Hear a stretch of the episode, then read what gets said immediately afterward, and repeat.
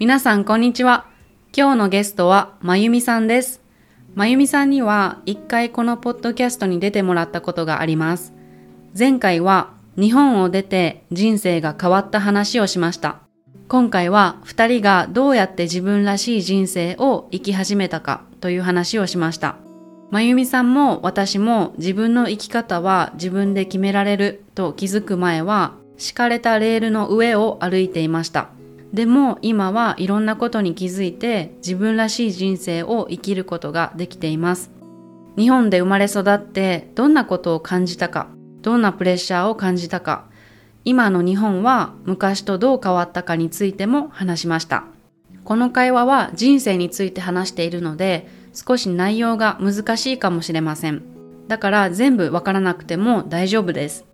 私も英語やスペイン語でポッドキャストを聞き始めた時は全部の内容はわからなかったけどずっと続けていたら少しずつ聞き取れるようになりました。ネイティブ同士の自然な会話を聞くとだんだん自然な日本語に慣れてきます。すぐにはそうならないけど続ければ絶対聞き取れるようになります。だから今全部わからなくてもがっかりしないでくださいね。少しでも新しい単語が学べたり、少しでも内容が分かったらそれで十分です。もしこの会話が難しすぎてわからない人がいたら、トランスクリプトサービスもあります。月額4ドルで全部のエピソードの日本語のトランスクリプトがもらえます。あとソロエピソードの英語翻訳ももらえます。月額7ドルで単語や表現の英語翻訳も見れるので、もっと会話の内容がわかりやすくなります。もし私のポッドキャストの会話エピソードを聞いて全然わからないけどもっとわかるようになりたいと思う人はぜひ登録してみてください。OK じゃあ始めましょう。はい皆さんこんにちは。今日はまたまゆみさんに来ていただきました。やった こんにちは。ーね、1年ぶりですね。はい、一年ぶりです。うん。なんか前回の、えっと、会話動画をアップロードして、すっごいたくさんコメントをもらいました。本当にありが。とうございます。うん。え、なまたまゆみさんを呼んでくださいとか、またこの二人の会話が聞きたいですって言ってくれる人が結構いて、はい。それでまた、ぜひぜひ、まゆみさんと私が個人的に話したかったのもあるし、ああ、ありがとうございます。うん、とみんなにまたいろんな、あの、人生についての会話を聞いてもらえたら 嬉しいなと思って、今日はお呼びしました。はい、どうぞよろしくお願いします。お願いします。はいパ。チパチパチパチ。えっとね、あの、前回の動画で、結構初めて話したのに結構なんか深い話をしましたよね。で、あの、最近またちょっと見たんですけど、見返したんですけど、その動画を。で、あの、まゆみさんと私は、その海外に行くことで、こういろんなことに気づかせてもらって、で、そこからこう自分らしく生きれるようになったっていう話をしたんですけど、うん私は結構その前は、海外に行く前は、なんだろう、子供の頃から、なんか、えっと、学校を卒業したら、えーうん就職して、結婚して、子供を産むのが当たり前で、なんかその道を進まなきゃいけないっていうプレッシャーをうん10代の頃かな感じてたんですけど、うん。はい。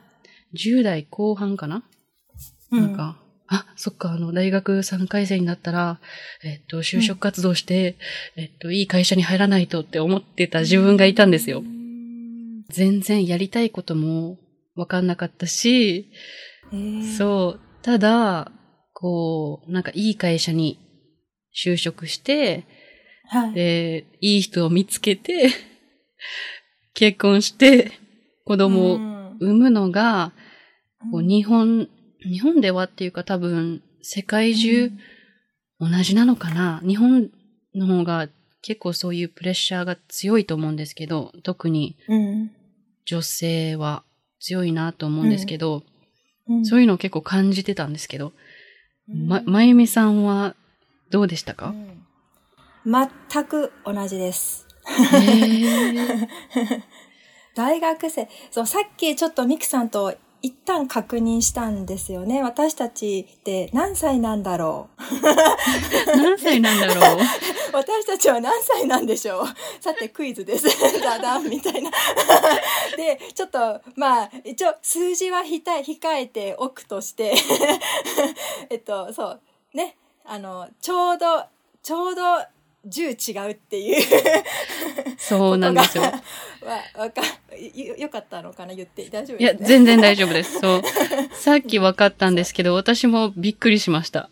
みんなもびっくりしてると思うんですけど、いや、本当に。でそう、10違うっていうことが分かったので、ミクさんがね、10代？だ大学生の時ですよね。で、うん私も10違うけれど、私が大学生の時も全く同じように、なんかプレッシャーとも感じてないですね、その時点では。なんせ、あの、海外を全く知らないので、日本の中でしか生きたことがなかったし、日本の中の常識というか、ね、その、なんかいわゆるレールみたいなものは知らなかったので、ね。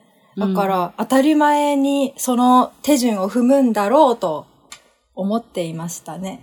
そう。なんか、多分無意識にそれが当たり前だと思ってたんですけど、うん本当にね、レールがあって、みんなこの同じレールを歩いていく。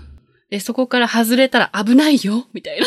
うんそうですよね。そうそう。んプレ。プレッシャーとかでもなかったですけどね。なんうんかそうしたいと思ってました、自分で。そう、そういう風に生きたいと。その。時。はい。うんうんうんあの、適齢期と呼ばれる時に結婚をして、まあその前にちょっと働いて、で、適齢期で、えっ、と、結婚をして、で、結婚したら子供を持って、で、まあ、いいタイミングでく、家も買って、うん。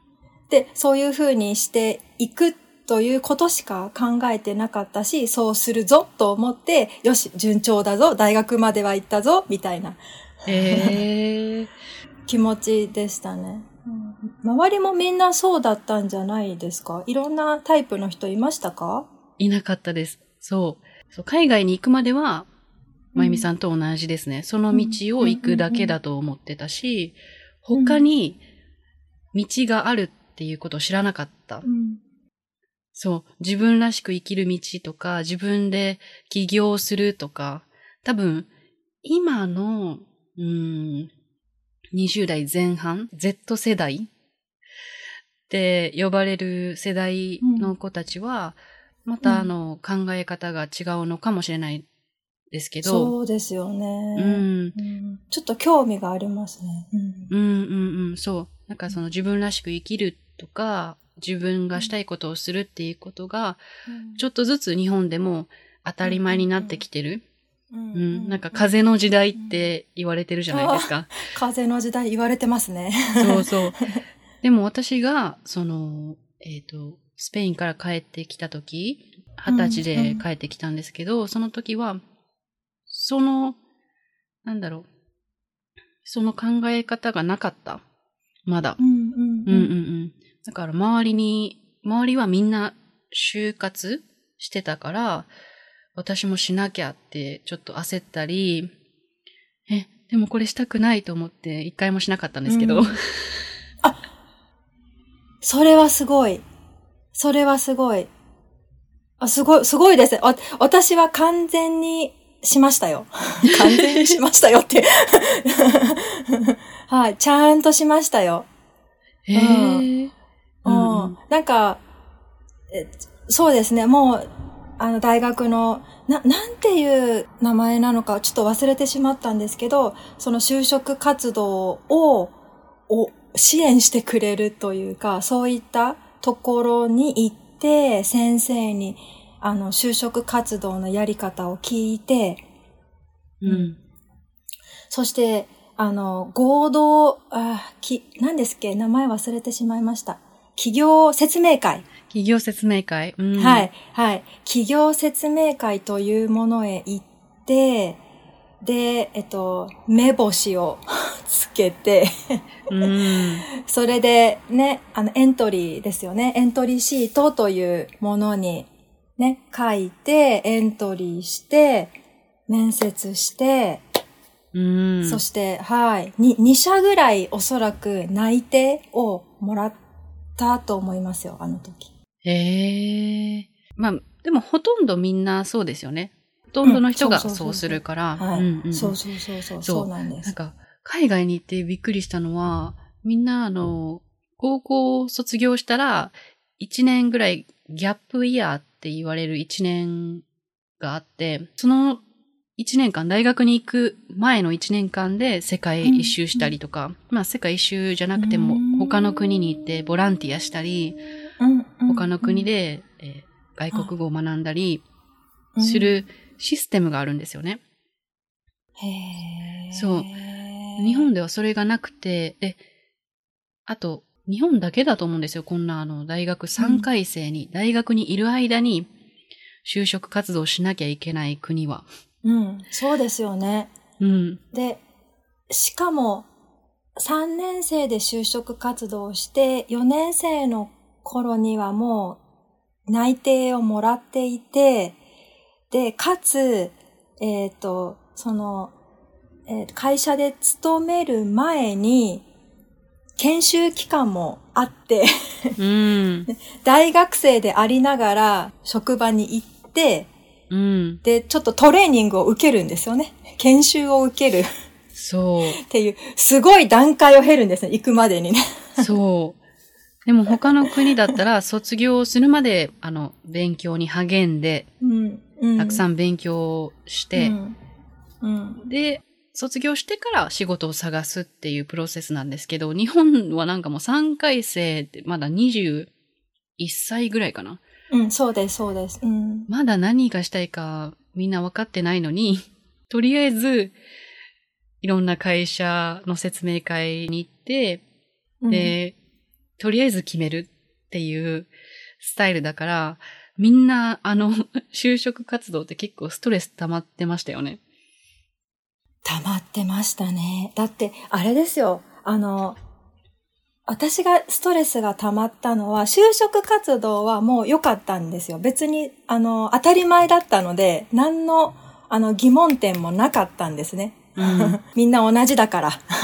でも、やっぱりその時髪をちょっと染めていたのを真っ黒に、糊のように 黒くして、うん。そう。そして、あの、スーツケースを買っあ、スーツケースじゃないよ。スーツを買って、スーツケースに入っちゃダメだ。スーツケース、スーツケース買わない。スーツを買って、で、あの、シャツももちろん買って、で、あの、パンプスというね、もう買って、すべてを新しく買って、でも、カタカタ言いながら 歩いたり、なんか自分じゃない装いですよ。自分じゃないね、姿になって面接を受けて、うん あれがちょっとストレスだ、でしたね。そしてもう、できるだけの敬語で一生懸命 やったり、ね。めっちゃ硬いですよね。すごく硬いです。うん。海外だったら私服でうん、うん、うん。就職活動に行くし、その面接に行くし、うん。私服でリラックスした状態でうん、うん、自分のことを話しますけど、ううん。うんん。日本だったらもう本当に髪の毛を、あの、ちゃんと綺麗にくくって、スーツを着て、うん、行かなきゃいけない。みんな同じなんですよ。結局ね、同じですよね、みんな。うんうんうん。同じような感じの人がこう、集まって。そう。うんねえ。だから、それが当たり前だったから、うん結構私はその、その時には結構もう違和感を感じていて、これは私はしたくないって思った。したくないっていうかできないと思ったんですね。これは私がしたいことじゃないから、うん自分がしたいことを、に向かって頑張ろうって思って英語を勉強したりとか、その日本語教師の資格を取ったりしたんですけど、うん。でもその時も、これで大丈夫かなとか、こう、うんうん。全然人と違う道行ってるけど、大丈夫かなっていう気持ちが結構あったんですよ。へうーん。へーでもやっぱり就職活動には納得できなかったんうん。ですね。うですね安だけど。。うん。なんか自分のことをまだ分かってないし、自分が本当にこの人生で何をしたいか分かってないのに、無理やり決めるのをやめようって思ったんですね。ある日多分、徐々に日本でも変わってきてるんだと思うんですけど、うんまだまだそういう、なんだろうな。みんなと同じじゃないといけないっていうプレッシャーは、他の国に比べてあるんじゃないかなと思いますね。うん確かにね。うん確かにね。そうですよね。そう。で、まゆみさんに私が聞きたいのは、その、まあ、レールがあると信じて、それに向かって歩いて、歩いてたわけじゃないですか。でも、どこかのタイミングで、そこからこう、あ、自分らしく生きようって変われたきっかけがあったと思うんですけど、それはやっぱりオーストラリアに行った時ですか？そうなりますよね。うん。結果、結果そうなったという感じですけど。うん。へえ。ああ、でも、それまでは、うん。い、いわゆる、典型的な道を本当にちゃんと歩んでいたので、もう皆さんが想像するままのレールを歩いていて、それを順調だと感じていたので、ええこのまま安全な道を行こうって思ってたんですか、うん、うんそうですね。あ、なんか、ちゃんといい感じに、あの、行ってるねっていう感じ。がありましたけど、そうですね。オーストラリアに行くことになって、で、えっ、と、自分が心から楽しいと思うことが分かったんですよね。その時に。たまたま分かったんですよね。うん、別にオーストラリアに行けば何かがわかると思ったわけじゃなかったですけど、行って帰ってというか、まあ、行ってる時に、ああ、すっごい楽しいと思って、何このた、今までに味わったことのない楽しさと、なんか解放感と、あの、え、私、今までの状態に戻りたくないんだけど、どうすればいいのっていう感じが、ふわっとこう、湧いてきたっていう、ただそれだけで、わ、ちょっとと戸惑うというか、あれ、今まで、あの、良かったはずなんだけど、なんか戻りたくないんだけど、っていう。へえ。オーストラリアに行って生活している間に、ああ、楽しいなって分かって、もうオーストラリアの帰る数ヶ月前からもういろんなところをさ、なんかインターネットで探したり、準備したり、勉強したりして、あ、これいいね、これいいね、あ、これはちょっとダメだね、みたいな感じで帰ったら、ここら辺の中で決めるぞ、みたいな。へえ。そう。で、私も結構その、あの、日本に帰ってきて、で、そこから就職活動せずに、箱根の旅館で、まあうん、バイトみたいな感じのことをしてたんですけど、で、お金を貯めて、そのお金でメキシコに行ったんですね。メキシコに行って、そこで日本語教師になったんですけど、で、あの、本当に、うーん、それができたのは、うん。一回日本を出て、いろんな生き方を、いろんな人が見せてくれたからなんですよ。うん。そう。それまでだったら、日本人としか関わらない。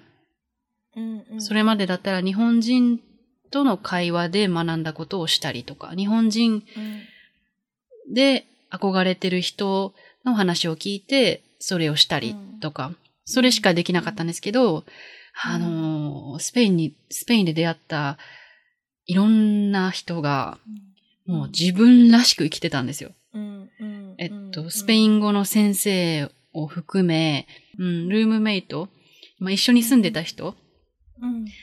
たちももうすごくユニークで、一人は、えっ、と、子供にダンスを教えたいから、今までやってた仕事を辞めて、うん、ダンスの先生になった人とか、一人は車椅子だったんですけど、車椅子の方だったんですけど、その自分らしく生きるために音楽活動をしてる人へえ。そうそうそう。とか、いろんな人に出会って、いろんな人から、道外れてもいいんだよって教えてもらって、それでうん。日本に帰ってきたので、そのおかげで、自分、なんていうの就職活動したくないと思ったら、もう、もうしなかったし、そのおかげで自分の道に進むことができたんですね。そう。うんうんうん。だからね。多分日本だけじゃなくて、今これを聞いてる人の中にも、そうやって今いろんなことで悩んでる人とかがいるかもしれないなと思って。うんそうそうそう。ね、うん、確かに。あ、そう、あともう一つ、あの、うんうん明日死ぬかもよっていう本を読んだんですよ。21歳の時に。明日死ぬかもよっていうタイトルのうん本を読んだんですね。はい。で、その本の一番最初に、あの、うんもう一番最初に、今から目を閉じてください。はい。あなたは10秒後にこの世を去ります。うん。どんな感情が湧いてきますか？っていうことが書かれた本を読んだんですね。で、どんなことをしましたか？どんなことを、うーん、どんなことを学びましたか？っていうことがその後に書いてあって、あ、うん。私はまだ自分が本当にしたいことをしてないって気づいたんですよ、その時に。うんいや、もし明日死ぬってなったら、うん絶対後悔するって思って、うん。もしかしたら短いかもしれないから、もしかしたら本当に、うん、あ明日死ぬかもよじゃないですか。明日死ぬかもしれない と思って、その本を読んでから、あ、じゃあ本当に自分の心がしたいことをしようって、なんだろう、感じて、そこから多分本当に変わったかなと思いますね。うん。その、スペインから帰ってきて、まだうん就職活動はしなかったけど、まだ悩んでたんですよ。うんあやっぱりみんなみたいに就職した方がいいのかなとか、自分の道に進んでいいのかなってすごく悩んでたんですけど、その本読んで、あ、死ぬ時に私は、あの、もう、やり残したことはないって言いたいと思って。うーん。いや、もうそれでね、あの、そこから、そうですね、そこからですね、自分らしく生き始めましたね。うん。もう、でも、そう、なんか、同じ経験をしても、それが、ピンときたり、影響を受ける人と、あと場合と、同じ経験をしたり、同じ本を読んでも、何もキャッチしなかったり、特にね、何も変わらないっていう場合もありますからね。なんかうん、人それぞれだなと思いま思いますよね。私はね。ね 良くも悪くも。うん。だからなんか別に海外に行かなくても、うん、いろんな考え方の人と話すことは本当に大切だなと思いましたね。そそうですよね。あれですよ、あの、うん、人によって違うと思うんですけど、う。うん。まあ、若い時という、まあ、くくりにしましょう。じゃあ、あの、若い時は、やっぱりまだ自分のことってそんなにわからないんですよね。うんうんうん。だからね、このシステムもどうなのかなと思う時ありますね。その、まだ大学3回生で21歳で、もう自分のことを分かってない人もいるのに、そこで決めなきゃいけないっていうのは結構なプレッシャーだなって思うこともありますね。もっと、もっといろんなことにチャレンジして、うん、うん、失敗してもいいし、うん。ん、あ、これじゃなかったって気づいたら、またうん違うことに挑戦したらいいのに、うん。結構この日本では、なんかこう失敗はダメみたいな。うんうんうん失敗するのは良くないから安全な道を行った方がいいっていう考え方があるような気がしますね。うん、うんねえ、そうですよね。わかんないですよね。わかんないし、あの、仕事のどんな職業があるかも知らないですよ、ほとんど。あの、てん、なんかよくあるものしかわからないですよね。だから大学の先生も、その専門家なら、もうちょっといろいろ教えてくれてもよかったなっては思いますけど。うん、うん、うん。なんか、私はね、教育学部だったので、その、もう当たり前に中学校の先生か、小学校の先生か、保育園の先生か、学校関係しかこう、ないんですよ、選択肢は大体。うん、うん、でも私は、教員免許を取らなかったので、あの時点で。ってことは、私は先生になれないので、その他の情報が必要なんですよね。先生じゃない仕事の情報が。でも、大学の先生は、それは与えてくれなかったから、まあ自分も聞かなかったんですけど、だからもうさ、もうわか、わけわかんないですよね。どうするの？みたいな。うん。うん。ねえ。だからそれまでに日本にも、あの、日本にもギャップイヤーがあれば、その一年間で自分が本当に興味があることを見つけられるかもしれないじゃないですか。うんだからそれ本当にいいなと思いました。それか、あの、えっと、大学の入学を9月にして、海外みたいに9月にして、それまで4月から9月までの間は、こう、いろんなことに挑戦する期間とかにしたら、絶対いいと思うんですけどね。なんかこう、もう決まっていて、でまずまあ、高校卒業して、その後大学卒業して、じゃあもうすぐ就職しないと、この間1年空いていたら、就職次するときに、この1年何してたんですかって聞かれるから、すぐに新卒で就職した方がいいよって教えられるじゃない、うん教えられるじゃないですか。でもそんなこと別に関係ないと思うので、うん、本当に。大変。大変ですよね。そして一度企業に入ったら3年は頑張ろうねっていう、あ知ってますか？この、うん。うん この気合。一つの会社で、なんか一年ぐらいで辞めたら、次の仕事が見つからないよって言われたり、最低でも2年、最低でも3年ぐらい、一つの会社で働かなきゃいけないっていう、なんだろう、誰が決めたかよくわからないルールがありますね。ね、日本ってて転職も、あの、転職することがちょっとね、なん、なんて、なんて言ったらいいんだろう、きついというか、しにくいですよね、転職は。うん、そうですね。なんか、うん、だ、ダメというか、履歴書に書きにくいですよね。うん。だからもっと自由に、うん、道を変えられるシステムにな、システムっていうか社会になったらいいなと思いますね、本当に。うん、うん、ううん。ん。あと、その、あの、日本で女性として生きていて、なんか、大体何歳になったら、もう結婚しなきゃいけないとか、大体、この年齢になったら、子供を産むことを考えなきゃいけないっていうプレッシャーもあると思うんですよ。そうん結構その、の、周りは、あの、子供がいる友達もいて、うん、うん。うん多、分もう私の年だったら、日本だったら、結構子供を産む年齢だと思うんですけど。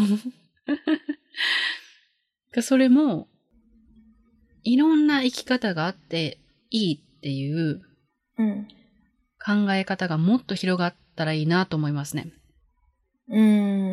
そうですよね。海外にいる友達も、そのプレッシャーを感じないって言ってました。その子オーストラリアに住んでるんですけど、うん。